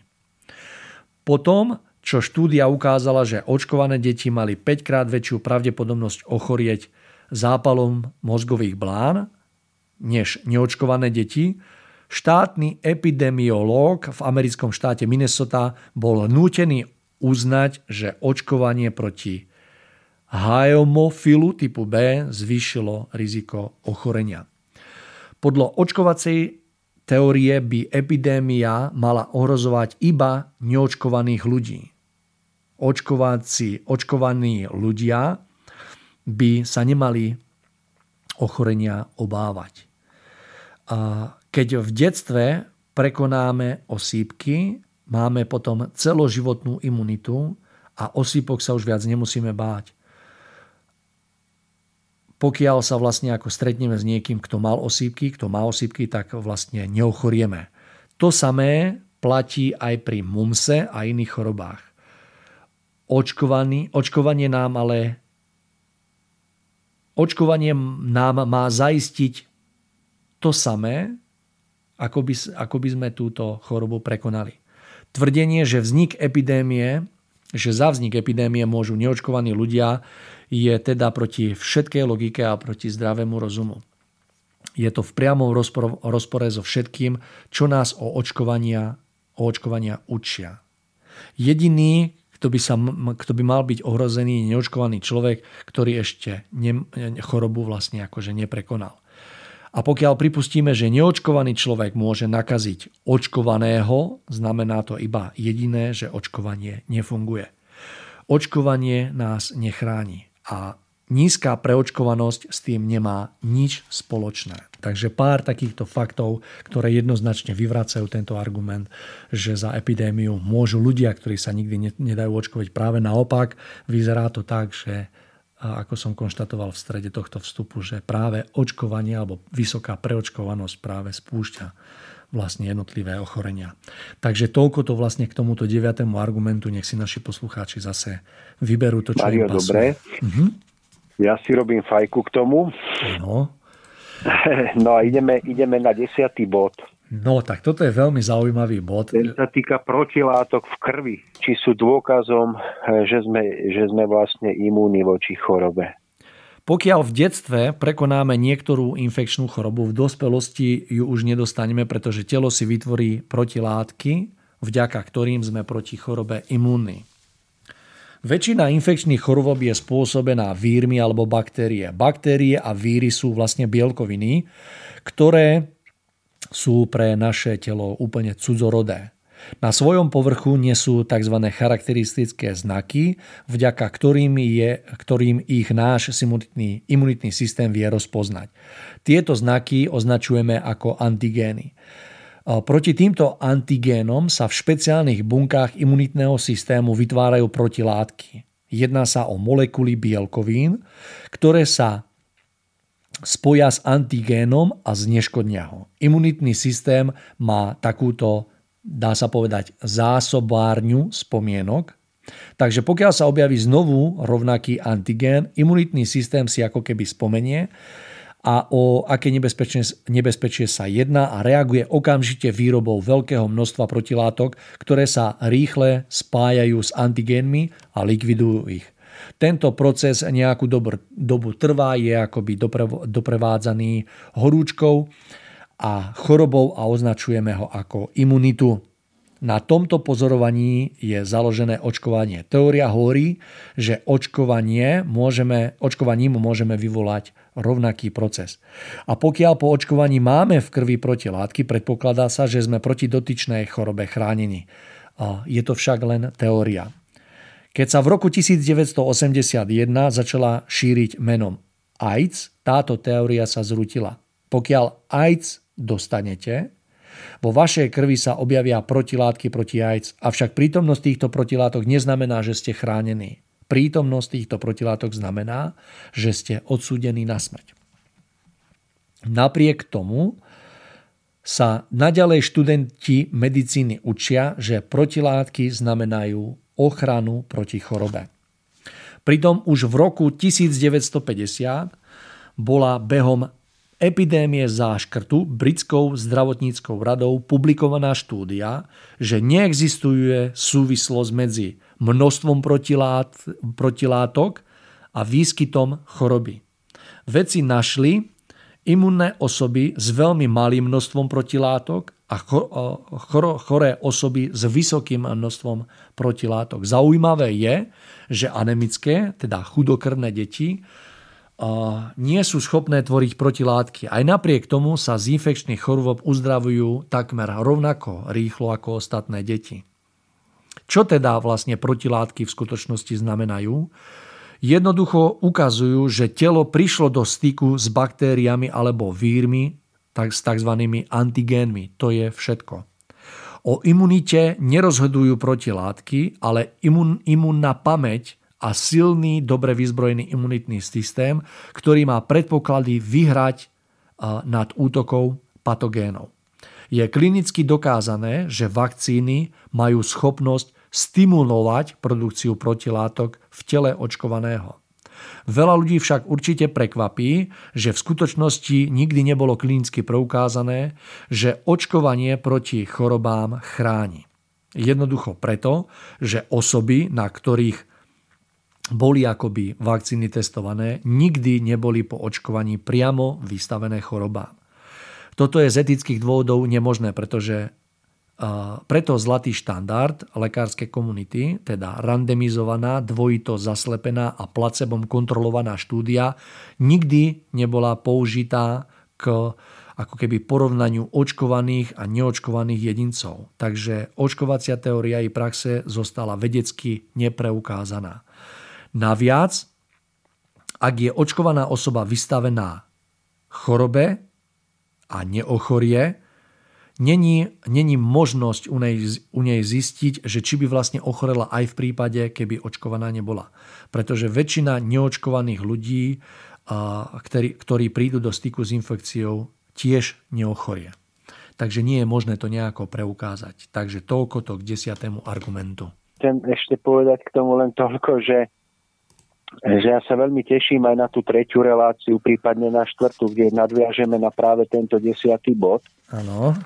Že, že ako súvisí e, prepuknutie nejakej choroby s očkovaním alebo bez očkovania s vnútornými niekedy aj karmickými príčinami toho, čo človek musí zvládnuť alebo musí prežiť.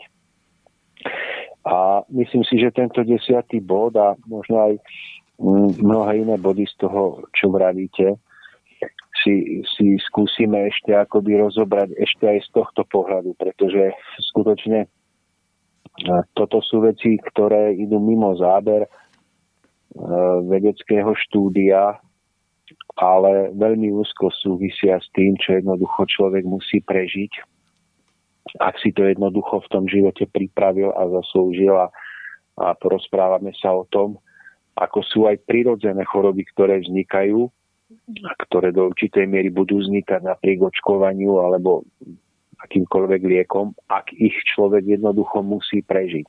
A budeme hovoriť o tom, že ako súvisí potom tá vlastná vnútorná zmena a, s aktiváciou alebo neaktiváciou všetkých týchto látok v krvi. Mm-hmm. Takže to len vlastne taký, taký podbod k tomu, čo vravíte k desiatke. Áno, je to, myslím si, že práve aj tento argument vytvorí taký pevný základ, na ktorom môžeme vlastne postaviť potom diskusiu celú a súhlasím s vami, že veci troška fungujú inak, ako sú dneska tak ako keby verejne známe. Takže e, teším sa na to, že budeme môcť aj práve v e, tejto oblasti troška podkryť ten závoj tých duchovných súvislostí a ponúknuť tam našim poslucháčom vlastne troška iné súvislosti, na základe ktorých proste, ktoré sú podstatné a ktoré rozhodujú o tom, že či niečo vznikne alebo nevznikne. Takže no. súhlasím. No, Tomáš, veľmi, poďme... Poď... Veľmi sa teším, Mário. Ideme k jedenáctke? Môžeme k jedenáctke, poďte. Výborne. Takže... Takže, takže choroby, proti ktorým sa očkujeme, sú smrteľne nebezpečné. No tak poďme sa pozrieť na to, ako to, ako to vlastne v skutočnosti je. V roku 1987 udávala oficiálna štatistika, že jedno z 5000 detí, ktoré dostane osýpky, bude mať akutnú encefalitidu, to znamená zápal mozgu a u jedného sa vyvinie, no to je tiež ťažké slovo, subakutná sklerotizujúca panencefalitída, čo je smrteľné ochorenie spôsobujúce eh, tvrdnutie mozgu. O 5 rokov neskôr v rámci celoštátnej protiosýpkovej očkovacej kampane vo Veľkej Británii sa náhle eh, uviedlo, že zápal mozgu dostáva jedno z každých 500 detí. A ako tá kampaň bola silnejšia, tak eh, o niekoľko mesiacov neskôr sa už tvrdilo, že z každých 17 prípadov osýpok sa jeden zmení na diagnózu zápal mozgu. Štúdie však ukazujú, že pokiaľ má dieťa dostatok vitamínu A, prakticky, sa nemá čoho báť a že, uh, uh, že by v dôsledku osýpok zomrelo.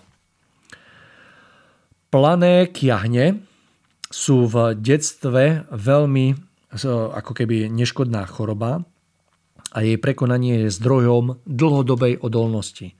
Napriek tomu sú niektorí zdravotníci veľmi znepokojení možnosťou, že vírus z očkovacej látky proti planým kiahňam môže v neskoršom živote reaktivovať do formy, sa môže v neskoršom živote reaktivovať do formy pásového oparu, čo je herpes, alebo inej poruchy imunitného systému.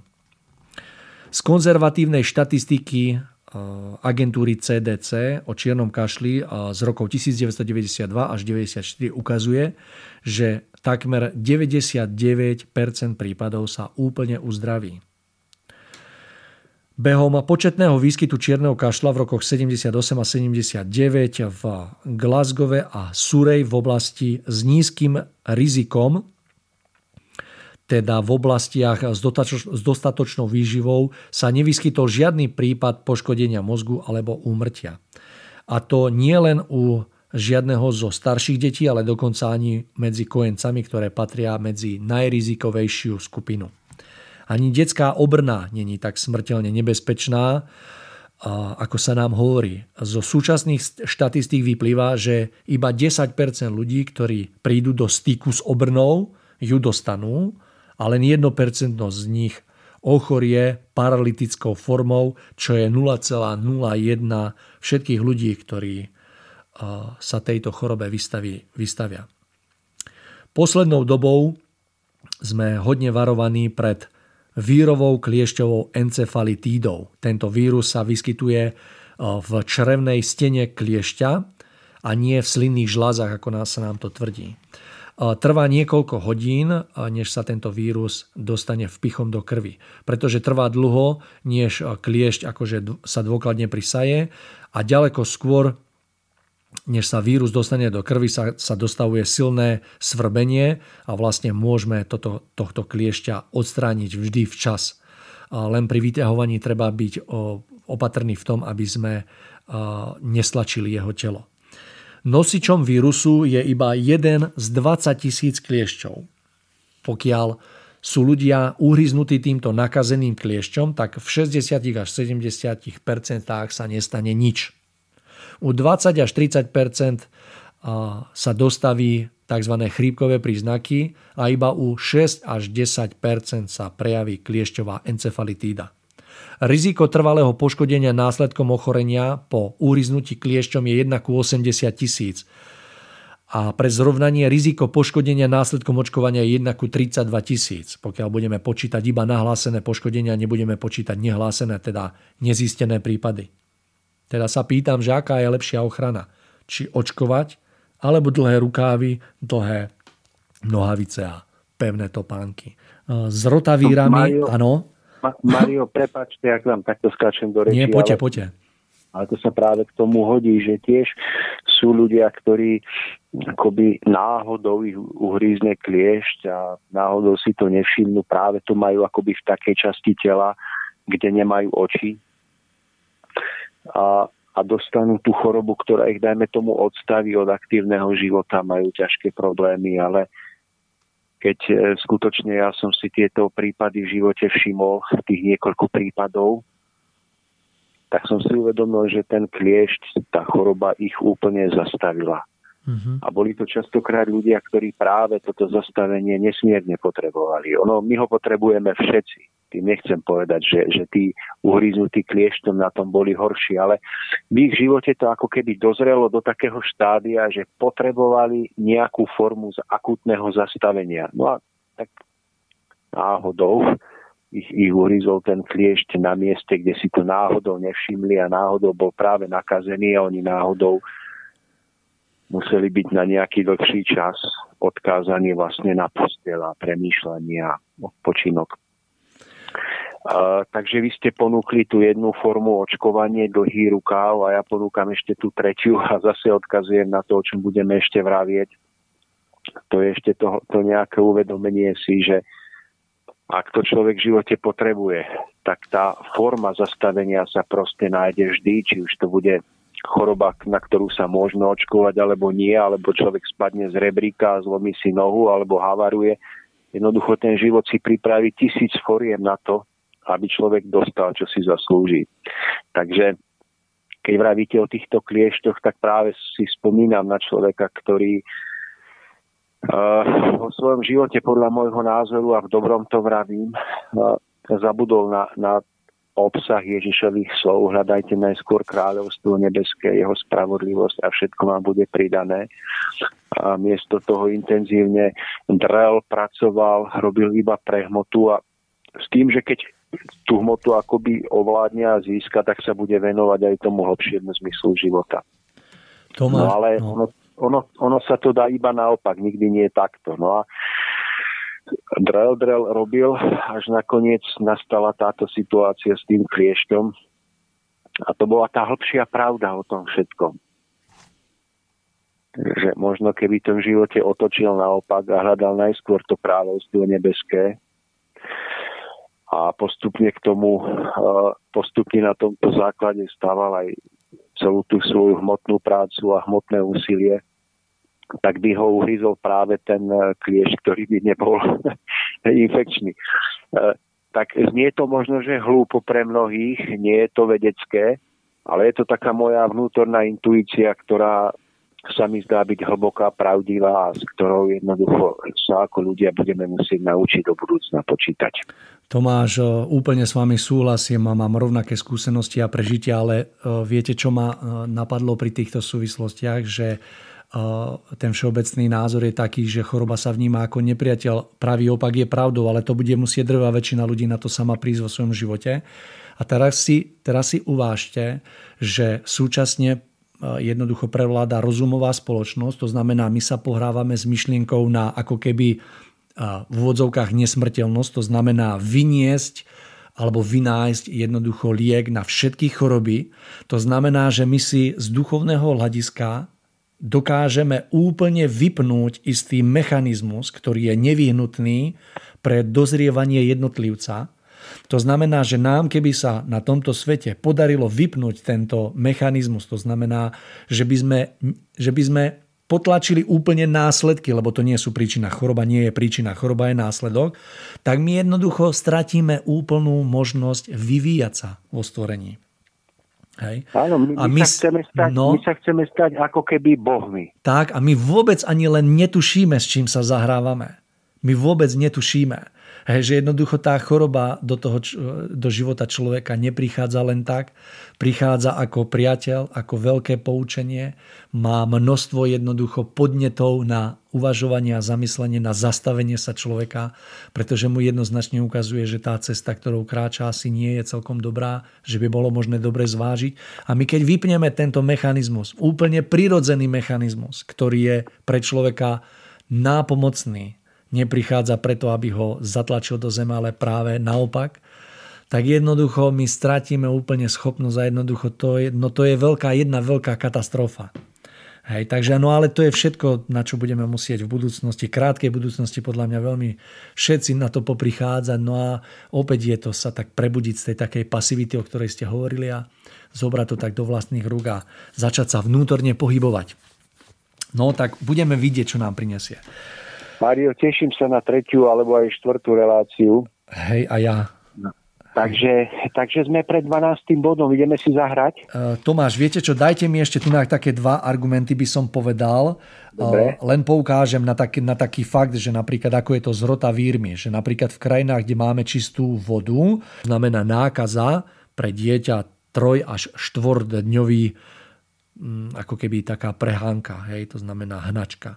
Je to veľmi nepríjemné, otrávne, ale každé dieťa sa z toho dostane. Naproti tomu rotavírová vakcína sama o sebe môže spôsobiť zauzlenie čriev, čo znamená, že pokiaľ sa to stane, dieťa zomre.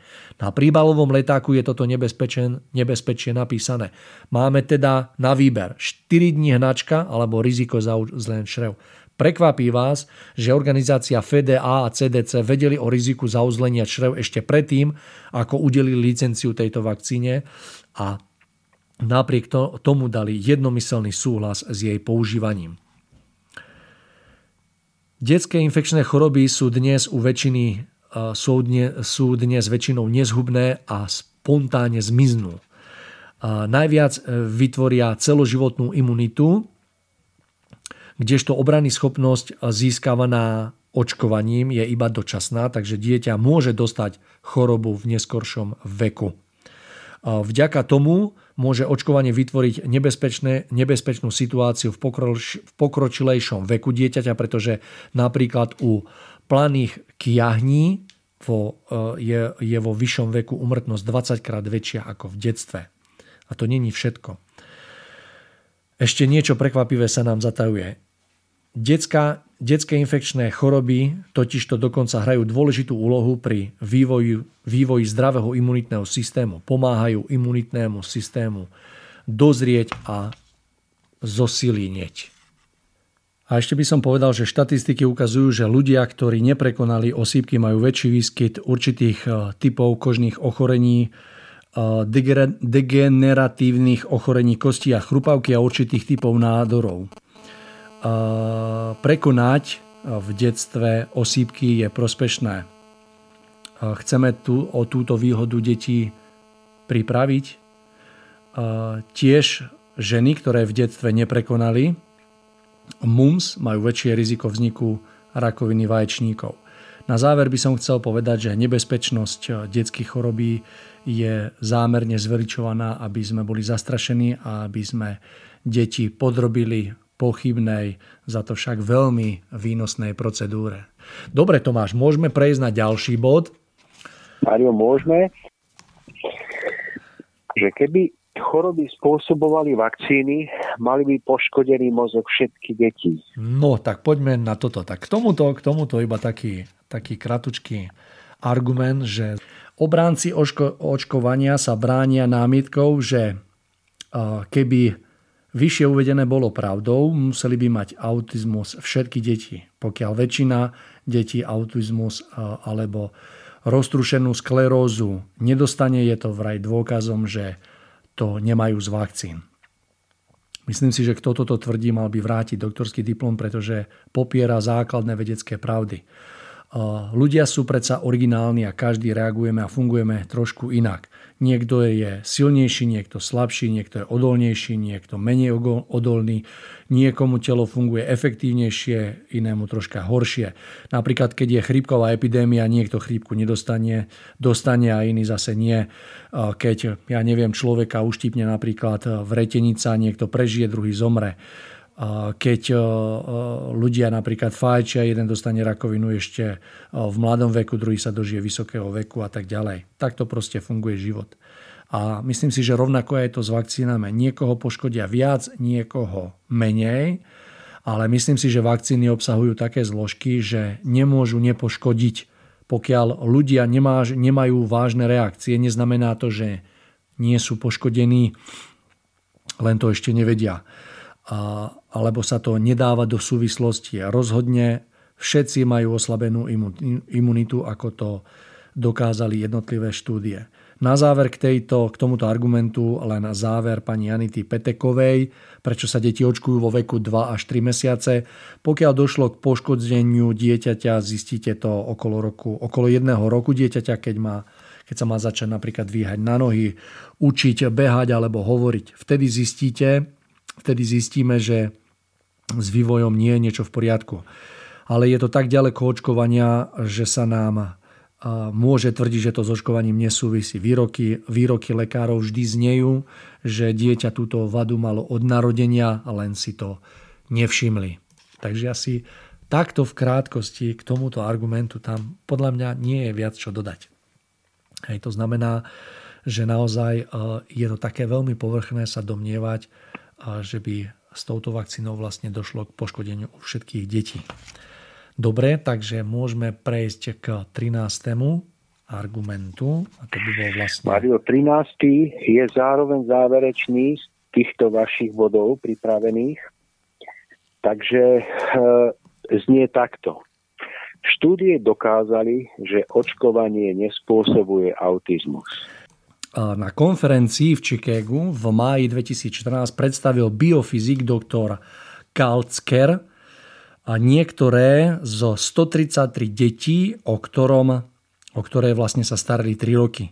Všetkých týchto 133 detí malo na začiatku autizmus a všetkých 133 bolo po troch rokoch boli v totálnej remisii, inými slovami úplne zdravé. Už nemajú autizmus. Ako je to možné? Veď lekárska veda nám tvrdí, že autizmus je nevyliečiteľný. Autizmus ako taký je najviac kontroverzná téma v súvislosti s očkovaním. Propagátori očkovania stále a stále dookola prehlasujú, že očkovanie nespôsobuje autizmus. Poďme sa na to pozrieť, či je to pravda.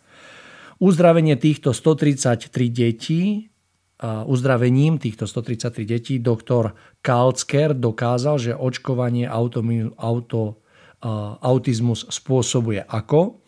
Zistil, že tieto, týmto deťom chýbia, chýbajú v tele určité živiny, aj napriek tomu, že im im podával v strave. Došiel k záveru, že ich musí konzumovať niečo iného. V telách týchto detí našli toxíny, o ktorých je známe, že, je, že ich vylučujú parazity, napríklad čierny kešel, tetanus a radia ďalších chorôb, ktoré vlastne nie je, spôsobené, nie, je spôsobené priamo baktériami, ale toxínmi, ktoré tieto baktérie vylučujú. Pretože sa u týchto detí autizmus objavil až po očkovaní, vznikla teória, že tieto deti boli napadnuté cudzopastíkmi a po očkovaní, keď v tele začne kolovať ortuť, formaldehyd a ďalšie jedy, začali títo, tieto parazity v tele migrovať, aby sa zachránili. Presťahujú sa do tkaní, kde normálne nežijú.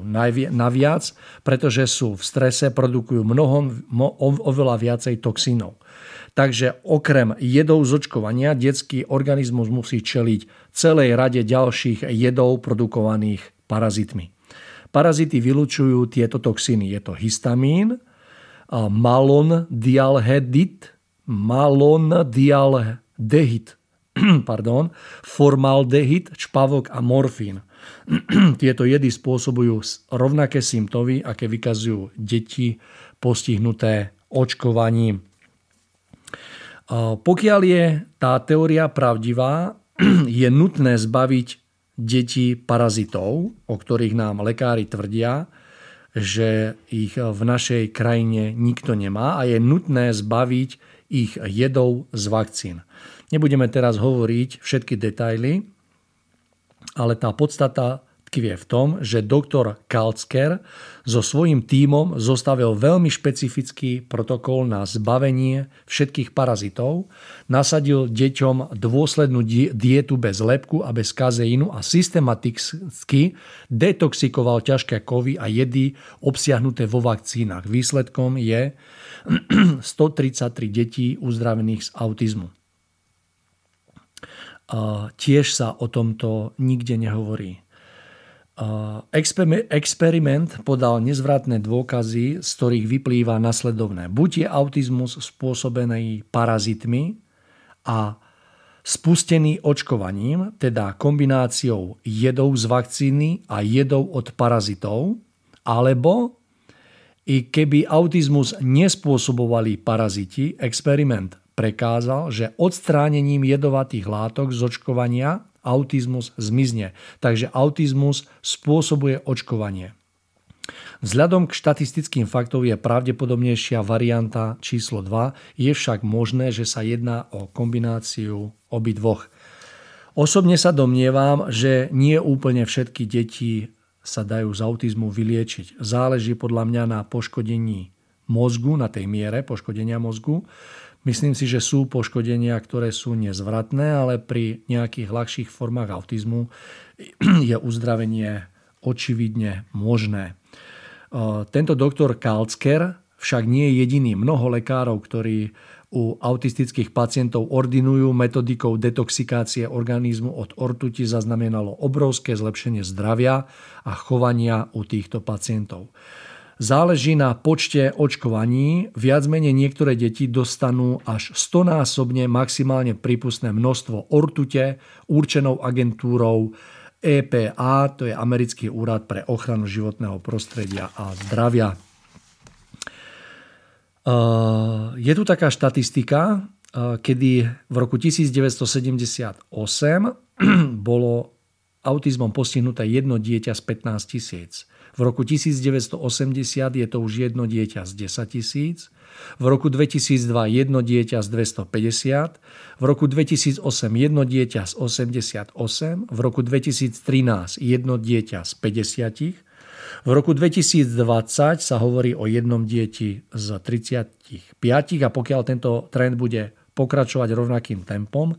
V roku 2032 bude každé druhé dieťa postihnuté autizmom, z toho 80% chlapcov. Je tu aj vysvetlené, že doktor Boyd Halt z Univerzity v Kentucky, výskumník v oblasti toxicity ortute, hovorí presne o tom, že prečo je postihnuté viacej 4 krát chlapcov ako dievčat. Ehm, pritom na začiatku 40 rokov 20. storočia, ešte pred zavedením väčšiny očkovacích látok, ktoré sa dnes používaný, bol autizmus považovaný za tak ojedinelý, že sa s ním stretlo len veľmi málo lekárov za celú svoju životnú prax. Mm, ja si myslím, že to očkovanie na jednej strane môže mnohé choroby spúšťať, ale že aj ten autizmus a vôbec aj rakovina v takom veľkom množstve že, že to všetko môže ešte vlastne súvisieť s tými hlbšími príčinami a, a keď som sa stretol aj s ľuďmi, ktorí mali dieťatko chore na autizmus, tak, tak e, vlastne táto choroba ich učila celkom špecifickým úlohám životným, ako je napríklad zvýšená miera pozornosti darovania seba samého inému. Znamená v tomto prípade tomu dieťatku, pretože ono si vyžaduje absolútnu pozornosť okrem mm, času, kým spí, tak sa mu musíte naozaj naplno venovať. A to sú všetko určité veľké životné úlohy alebo výzvy, duchovné výzvy, duchovného vývoja rodičov aj toho dieťaťa. Takže možno, že ak budeme o autizme hovoriť ešte aj v tretej relácii, tak by sme sa mohli dotknúť aj týchto hlbších príčin autizmu a toho, čo prežívajú ľudia, ktorí vychovávajú detičky s autizmom. Ja sám takéhoto osobne poznám a musím povedať, že práve dieťa s touto chorobou tohoto človeka nesmierne zmenilo dobrému. I keď človek môže zareagovať rôznym spôsobom, môže to odmietnúť, môže to dieťa dať do ústavu a žiť si ďalej svojim životom, ale keď to, keď to dokáže prijať tento kríž, a správne sa k nemu postaviť, tak o tom mnohému naučí. Takže čím viacej bude doba sústredená na seba samú, ľudia budú sústredení na seba samých, na svoje životné ciele, tak môžu potom prichádzať deti, ktoré budú nás, ľudí, učiť pravému opaku a to znamená tomu úplnému sebadarovaniu pozornosti. Takže ja výskyt nárast autizmu dávam do určitej intuitívnej súvislosti uh, s nárastom sebectva, egoizmu v ľuďoch, v ľuďoch. A v tomto vidím potom aj liečenie a riešenie tohto problému. Takže vakcíny v tom asi pomôžu minimálne, alebo vôbec skôr ešte uškodia. Ale tá premena človeka z takého mm, sebectva, sústredenia na seba samého k seba darovaniu, môže tú krivku potom zraziť celkom prirodzene. Tomáš, ja túto rovinu, ktorú ste práve tak akože odkryli, ako veľmi citlivo vnímam, len mám taký dojem, že ja význam, keď to nazvem tak, autizmu v, v istej rodine vnímam ako veľké požehnanie, len na, druhej strane mám taký dojem, že očkovaním sa jednoducho vytvára ďaleko väčší počet týchto detí ako keby nad rámec. Hej, to znamená, že chápem, chápem to aj tak, že v, v niektorej rodine sa jednoducho ten autizmus vyskytne úplne prirodzeným dianím ku pomoci jednoducho všetkých zúčastnených. Ale na druhej strane veľmi silno vnímam, že, že je tam veľká, veľká časť jednoducho týchto autistických detí, ktoré ako keby nemuseli byť autistami. Ešte, ešte k tomu len tak akoby doplnenie, že keď, keď to budeme my akože pre svoj duchovný vývoj potrebovať, tak sa vždy nájde nejaký spúšťač, ktorý daný problém uvedie do pohybu. To znamená, naozaj e, sa, sa priotrávime, zhlúpneme, tak sa začneme očkovať vo veľkom, alebo jednoducho potom sa jednoducho no, otrávime ortuťou a všetkými týmito látkami, ale to všetko vnímam potom ako následok, ktorý príde do toho nášho života práve preto, aby, aby, aby spôsobil určité druhy prežívania, ktoré sú potrebné pre náš vývoj. Takže ten autizmus ja vnímam naozaj ako obrovskú výzvu k seba darovaniu nie iba ľudí, ktorí sú postihnutí v úvodzovkách, postihnutí, lepšie povedané, zasiahnutí týmto prežívaním, ale je to výzva pre všetkých ľudí aj v ich okolí, aby tento osud spolu prežívali spolu s nimi. Zároveň je to odrazom stavu celej spoločnosti, že my zvykneme na ochorenie nahliadať tak, že sa týka daného človeka, ktorý trpí. Ale keby sme dokázali tým hlbším pohľadom vnímať spoločnosť ako jeden celok, tak vnímame, že prežívanie jedného človeka je zároveň spojené aj s nami. A dokázali by sme sa takto akoby vnútorne prepojiť a vnímať ako celok a tým pádom by sme dokázali viacej spolu prežívať, spolu preciťovať a zároveň by, by, by prežívanie alebo utrpenie jedného človeka malo veľmi požehnaný pozitívny dopad na všetkých. Ale tým, že my nedokážeme spolu prežívať s iným človekom, tým, že necítime spojitosť s ním a s jeho osudom, tak potom to utrpenie musí prísť na nás samotných. Ale ako, ako vravím, že v prípade toho autizmu, ak sa zmení spoločenská klíma a duchovné nastavenie ľudí v tom princípe sebectva vo vzťahu k darovaniu, tak tieto veci sa dokážu vyliečiť mnohé úplne prirodzene sami sebou. Ale v, te, v tej duchovnej rovine to so mnou budete asi súhlasiť. Jedna tak, tak, tak zásadná a veľká zmena vyliečiť tisíce chorôb a neduhov. Zatiaľ čo ten čisto pozemský spôsob liečenia je taký, že, že jedným zásahom chcete e, vyliečiť jednu chorobu a spôsobíte sto ďalších. A pri duchovnej ceste, tej skutočnej hĺbkovej, je to naopak jednou zmenou vyliečite sto ďalších. Čiže, čiže ten pomer sa zrkadlovo mení a ja sa veľmi teším na dobu, keď to všetci pochopíme. Súhlasím, Tomáš. Doplnil by som ešte jeden údaj k, tejto, k tomuto argumentu a je tu napríklad taká informácia, že aféra doktora Thompsona z agentúry CDC je známa. Doktor Thompson v roku 2014 zavolal kongresmenovi Billovi Posejovi a povedal mu, že je vinný, že páchajú vedecký podvod na veľmi dôležitej štúdii, že skryli pravdu pred verejnosťou. Priznal sa, že v roku 2004 sfalšoval štúdiu CDC, ktorá zisťovala množstvo súvislostí medzi vakcínou MMR a autizmom. Zistili, že tiomersal vo vakcínach skutočne spôsobuje autizmus.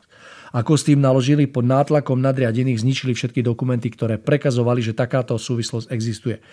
Zničili dôkazy a potom zverejnili vedecký v úvodzovkách článok v renomovanom časopise Pediatrik, v ktorom prehlásili, že vakcíny nespôsobujú autizmus. A to sa tvrdí vlastne dodnes.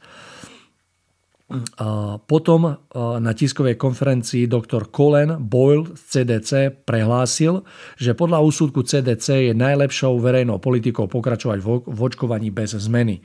Viac menej doktor Thompson, vedúci pracovník tejto štúdie, mal výčitky svedomia, preto si ponechal všetky kópie dokumentov a v roku 2014 požiadal ochranu pre informátorov a predal 10 tisíc dokumentov kongresmenovi Billovi Posejovi. Bol o tom natočený dokumentárny film Vaxset. Tento dokumentárny film je zakázaný a cenzurovaný a jeho sledovanie je obmedzené. Každý si vie asi predstaviť prečo. Sú aj však iné štúdie zo Spojených štátov Veľkej Británie, ktoré naznačujú, že vakcíny spôsobujú autizmus.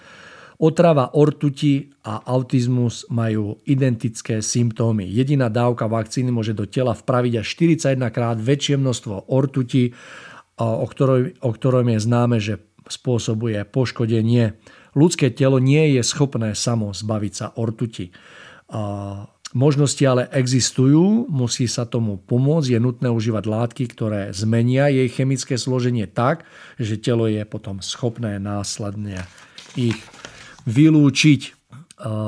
Keď sa vyskytnú v celých Spojených štátoch, keď sa vyskytne v celých Spojených štátoch 159 prípadov osýpok rozpúta agentúra CDC výrobu vakcín a ich hovorca celoštátnu hystériu a hovorí o epidémii.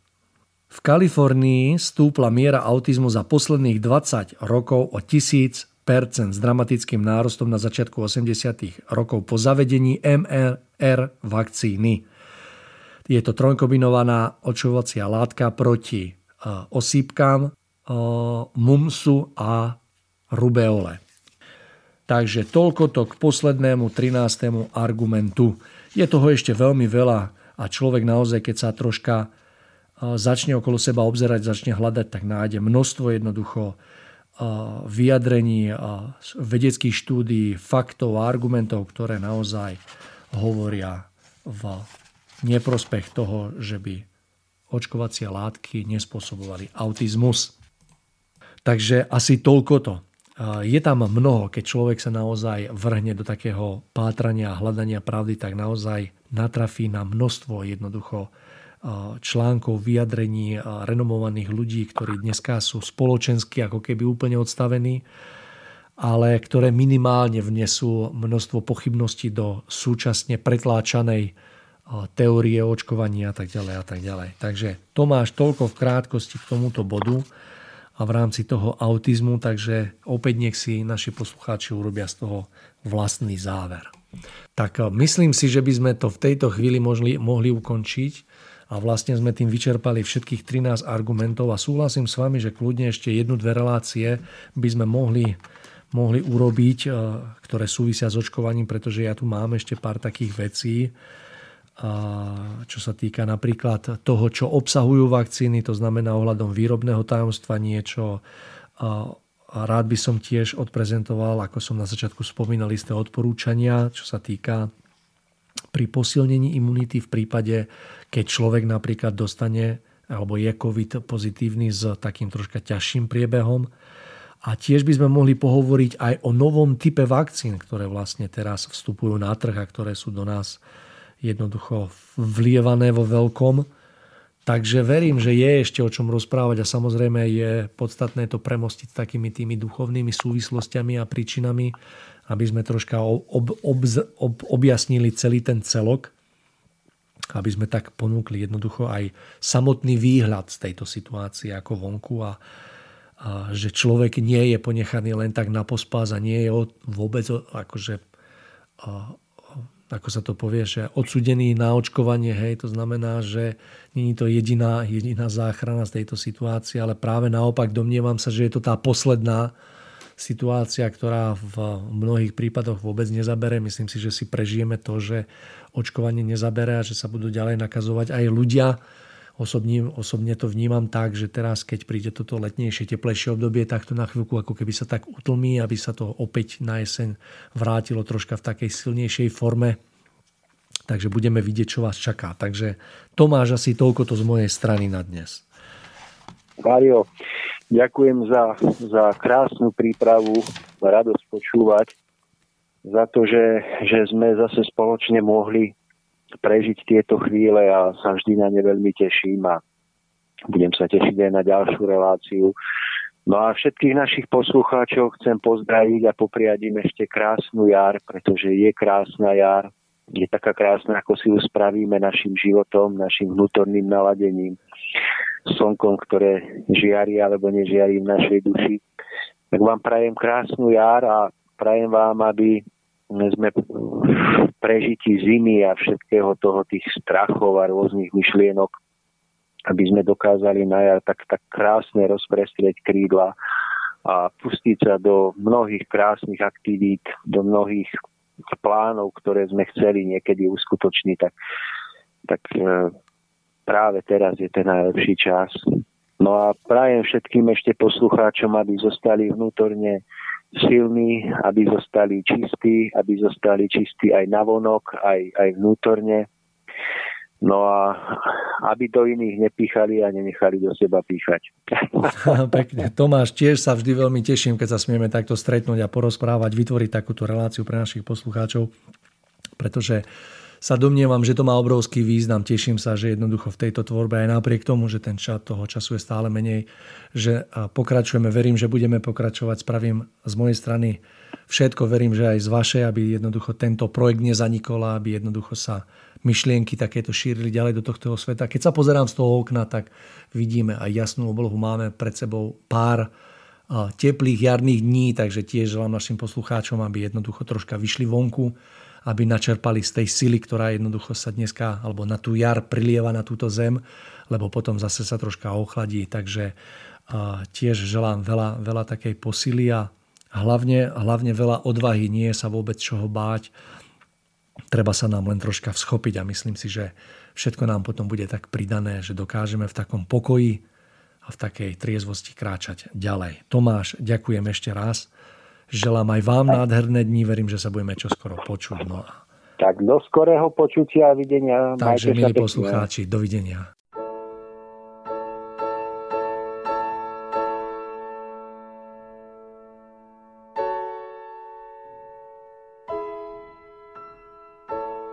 www.radiomaria.com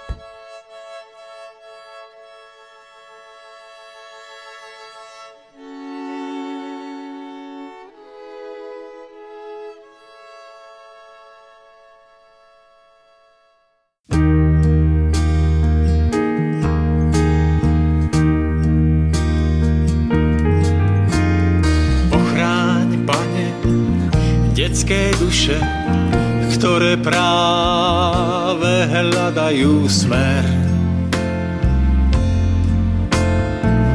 Aby jas z ich jasných očí nezastrel nejaký tieň.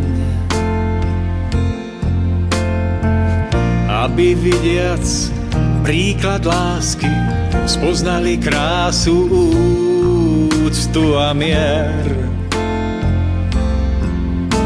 A na rozcestí svojich prianí smeli vstúpiť do správnych dvier. Aby ich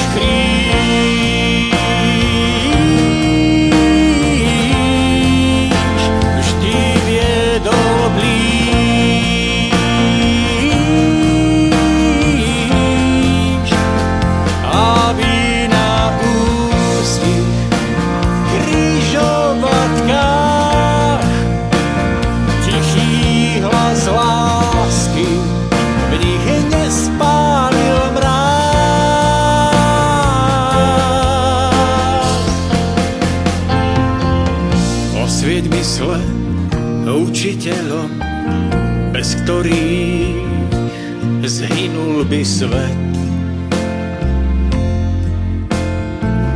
Aby našli skrytý rozdiel medzi múdrosťou a množstvom učených vied. Aby nikdy nezabudli, že tak ako nemožno zastaviť slnko či dých, túži múdrosť stúpať k výškam, ďaleko vzdialeným od prachu, od prachu kníh. Aby ich cesty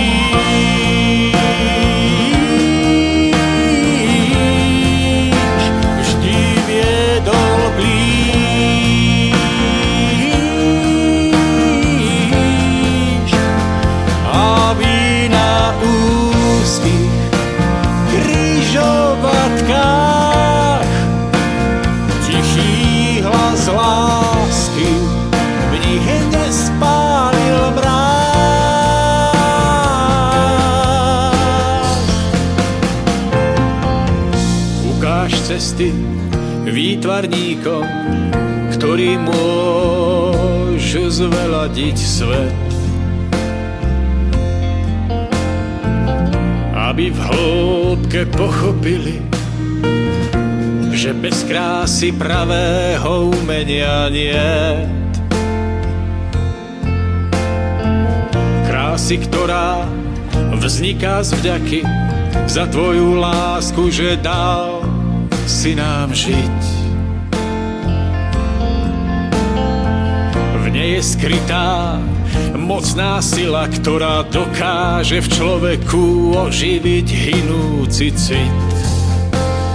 Aby ich